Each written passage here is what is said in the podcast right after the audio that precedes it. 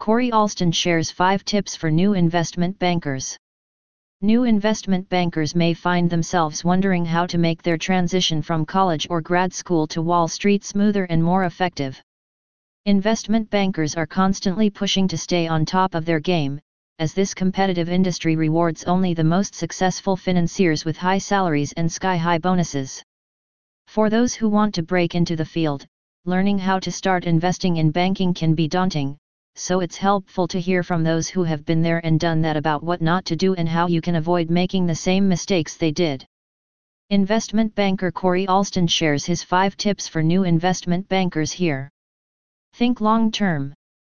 One of the best ways to become a successful investment banker is to think long term. At all times, keep your mind focused on what your goals are and make sure that every decision you make from day to day serves those longer term objectives. Nothing will serve as a better foundation for success than thinking about where you want to be in five years' time and then making sure that each day brings you one step closer to getting there.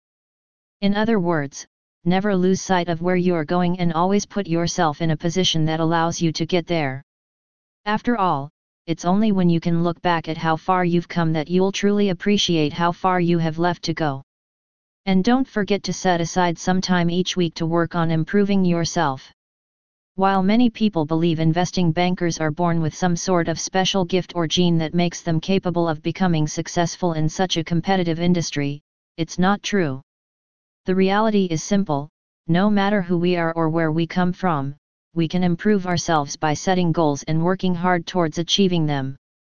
Find your niche. The industry in which you operate may be a crowded place, but it's important to find your niche in that environment.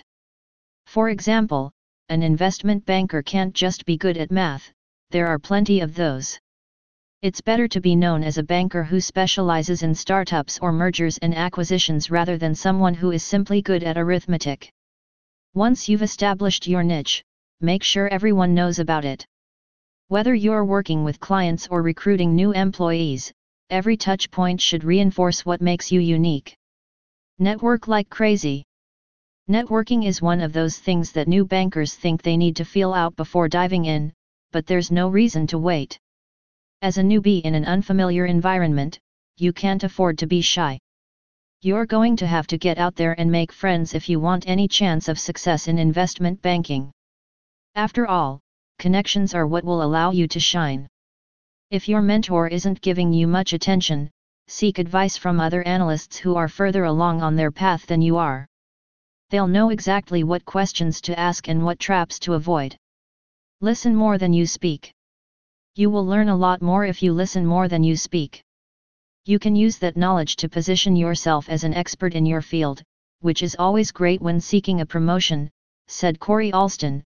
No matter where you are in your career, focus on being a great listener, because it can be one of your greatest assets. By focusing on what others have to say, especially those with more experience, you will learn so much about how business works and why things happen. That knowledge is invaluable, so listen up. Seek the truth behind what you hear. As an investment banker, your job is to help shape public perception of corporations and their products. That doesn't mean you need to be a yes man all day long, in fact, sometimes it means exactly the opposite. When everyone around you seems to be rooting for a particular decision or project, it can be difficult not to get swept up in their enthusiasm, but if something doesn't sit right with you, seek out the truth behind what you hear. It could mean saving your firm millions of dollars or avoiding bad press.